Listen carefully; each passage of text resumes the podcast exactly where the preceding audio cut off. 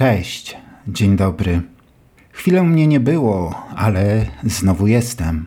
Tak, to ja, czyli Paweł Patynowski. Witam Cię ponownie na moim podcaście o fotografii i nie tylko. Dziś słów kilka o wyobraźni, tej w życiu i tej w fotografii.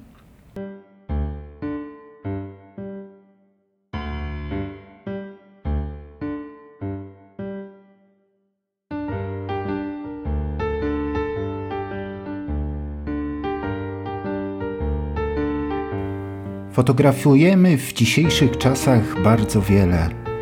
Nasze telefony, aparaty sprzyjają właśnie temu. W jednej z radiowych reklam padają słowa, że artyści, fotografowie wykonują tych zdjęć dużo mniej niż zwykły człowiek. Ale to właśnie ich zdjęcia podziwiamy, to one są na pierwszych stronach gazet, zdobywają nagrody goszczą na wystawach czy też w galeriach. W pełni się zgadzam, że to nie ilość, a szeroko rozumiana jakość ma wpływ na efekt końcowy. Co w takim razie składa się na jakość? No właśnie, między innymi wyobraźnia fotografa. Czym ona więc jest? Podręcznikowo to zdolność przywoływania i tworzenia w naszych myślach wyobrażeń różnych, tych mniej czy też bardziej realnych, ale i choćby naszych snów, które to są swoistym rodzajem wyobrażeń powstałych w sposób odizolowany od naszych wrażeń zmysłowych.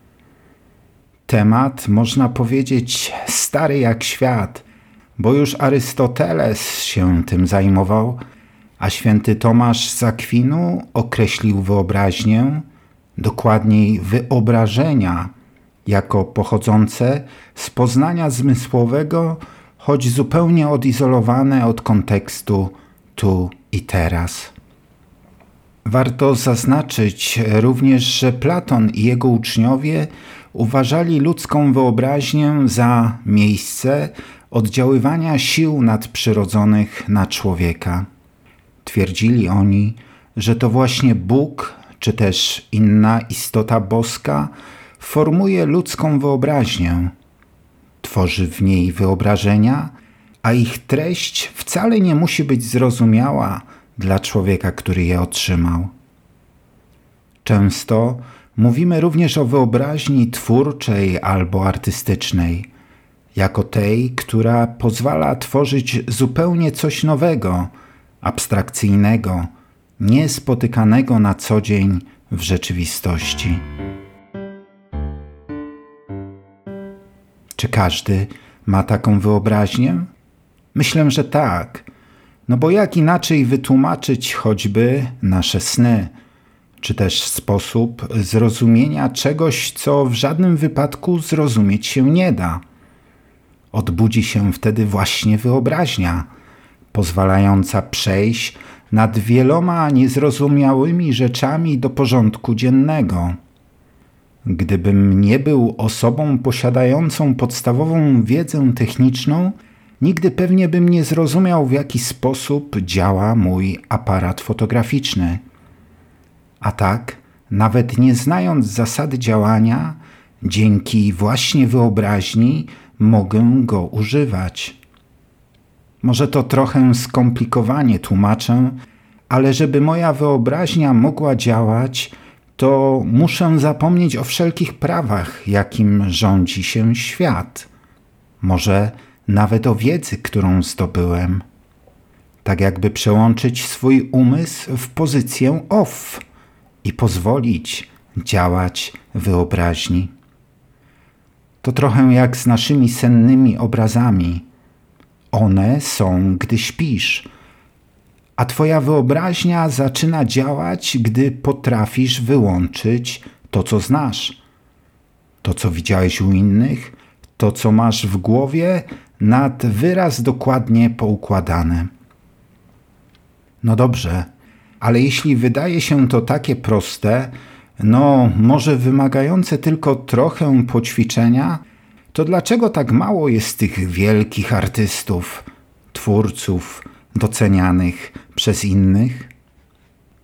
Bo dla artysty wyobraźnia jest punktem wyjścia, jest jakby szkicownikiem, w którym powstaje zarys pracy, wymagający od niego umiejętnego i racjonalnego obrobienia, przełożenia wyobrażeń na język zrozumiały dla innych.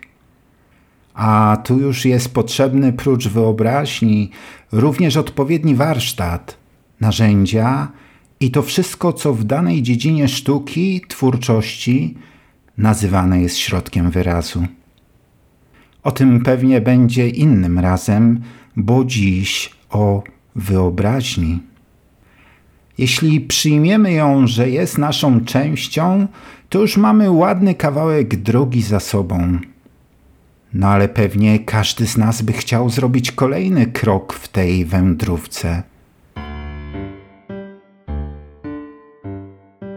Moja propozycja jest prosta. Sam ją często stosuję. Chcesz ją poznać? Proszę bardzo. Zanim zrobię zdjęcie, zatrzymuję się na chwilę i w myślach tworzę to, co za chwilę sfotografuję.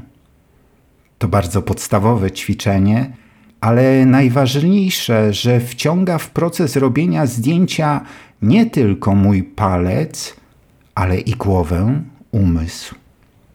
A jeśli już to nie tylko przypadkowy pstryk, to również już nie robienie, a początek tworzenia. Można śmiało powiedzieć, że kiedyś było z tym łatwiej, no bo mając w aparacie kliszę składającą się z 12, 20 czy też w najlepszym wypadku 36 klatek, trzeba było więcej myśleć. Dziś, czy zrobisz 100 czy 1000 zdjęć, nie ma większego wpływu również na Twój portfel. Oczywiście, możliwości wykonywania jednorazowo większej ilości zdjęć pozwalają również rozwinąć wyobraźnię. Sam, gdy czasami robię jakieś pamiątkowe, rodzinne zdjęcia, najpierw zrobię je podręcznikowo, tak żeby każda ciocia była zadowolona, a potem popuszczam woce fantazji i robię je tak, żebym to ja był zadowolony. Nawet jeśli ich nikomu potem nie pokażę. Ale moja wyobraźnia może wtedy poczuć się wolna, a mnie właśnie o to chodzi w fotografii. To mi daje w niej największą radość. Stąd też u mnie często goszczą nierealne zdarzenia, nierówne kadry, poruszenia, wielokrotne naświetlenia i tym podobne środki wyrazu pozwalające uwolnić moją wyobraźnię, sprostać jej w tym, co chcę przekazać. Proponuję spróbować właśnie to ćwiczenie. Popatrz, co chcesz sfotografować Zamknij oczy i wyobraź sobie to zdjęcie. Może nie za pierwszym razem, ale za którymś kolejnym zobaczysz pewne nowe szczegóły, czy też zupełnie odmienną wizję tego, co chcesz uwiecznić.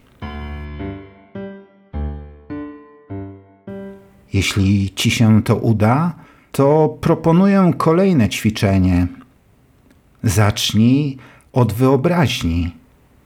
Spróbuj poukładać zdjęcie w głowie, a dopiero potem pomyśl, jak je zrobić.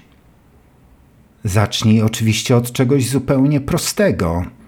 Od choćby szklanka wody do połowy pełna, albo jak wolisz, do połowy pusta. Pomyśl wyobraźni, gdzie i jak ją ustawić. W miarę treningu zaczniesz dostrzegać dużo więcej twórczych możliwości.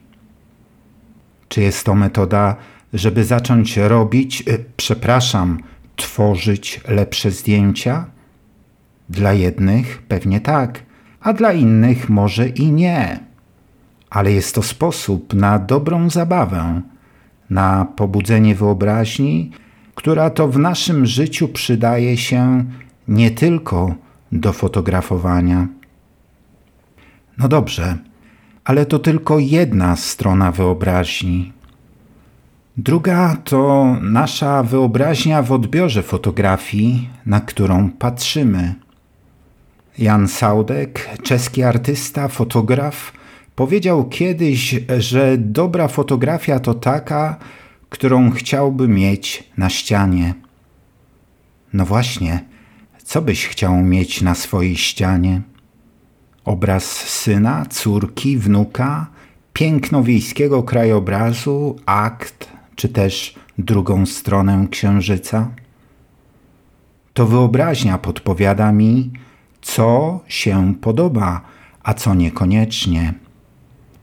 Bardzo lubię oglądać fotografie, które nie mają podpisu. Dzięki temu nie zostaje moja wyobraźnia przekierowana na tor twórcy, ale praca twórcy staje się otwartym oknem dla mojej wyobraźni. To tak, jakbym ja wchodził w daną pracę i dopisywał kawałek swojej historii. Mnie osobiście to się bardzo podoba. A tobie? Zdaję sobie sprawę, że to, co powiedziałem o wyobraźni, jest tylko moją obserwacją, która w dodatku nawet nie jest zaczątkiem jej dogłębnego poznania. Ale przecież to wyobraźnia. Dla każdego inaczej tworząca światy równoległe, pozwalająca wyrazić siebie na swój własny sposób. Korzystaj z niej, malując swoje wizje, te realne i niekoniecznie osadzone w rzeczywistości. A przy tym wszystkim koniecznie pozostań sobą.